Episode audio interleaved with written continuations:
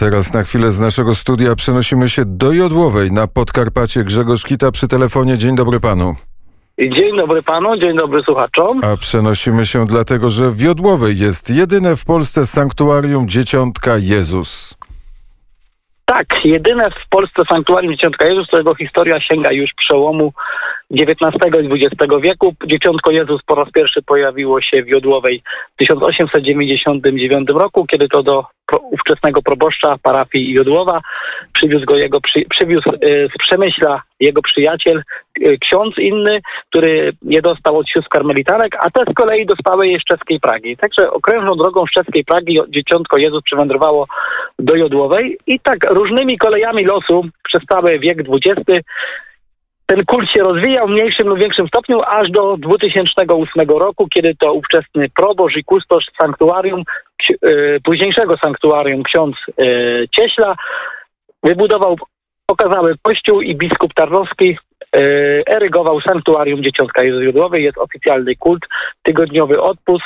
Historia Dzieciątka jest spleciona ściśle już w dziejami Jodłowej i nie tylko. Przyjeżdżają pielgrzymki z całej Polski i nie tylko z, z Europy.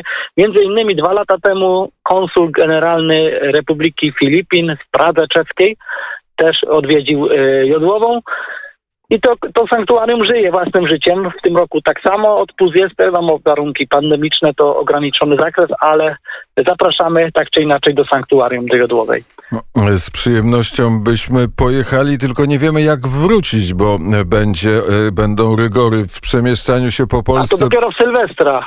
Dopiero w Sylwestra, Krzysztof, także to zawrócimy przed. Jak przygotowania do świąt?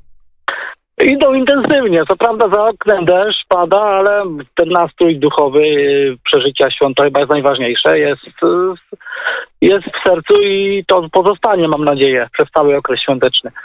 I też mamy taką nadzieję, czyli mimo pandemii jest odpust, są uroczystości w sanktuarium Dziesiątka Jezus Wiodłowej. Tak, jest na stronie internetowej parafii Jodłowa, można znaleźć szczegółowe informacje, tu nie będę się e, mówił za dużo, można sobie, kto jest ciekawy, może znaleźć historię sanktuarium, na YouTube są też filmiki z poprzednich odpustów, więc można sobie to wejść i tam nawet duchowo uczestniczyć. Z tego, co wiem, bo to Jodłowa to jest taka duża wieś na Podkarpaciu i tam jest dwie parafie rzymskokatolickie, ja jestem tej drugiej mniejszej, nie Dzieciątko Jezus, ale z Jodłowej, racji tego, że z Jodłowa, więc o tym mówię.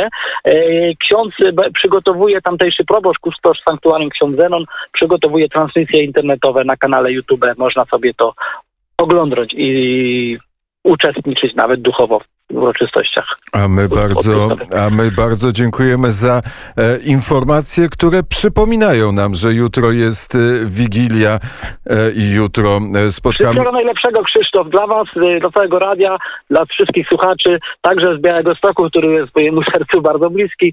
Wszystkiego dobrego, dobrych świąt Bożego Narodzenia i do siego roku 2021. Oby był lepszy jak ten ciężki rok. A głos Grzegorza Kity odbija się echem po całej Polsce, od Wrocławia do Białego Stoku, od Krakowa do Warszawy.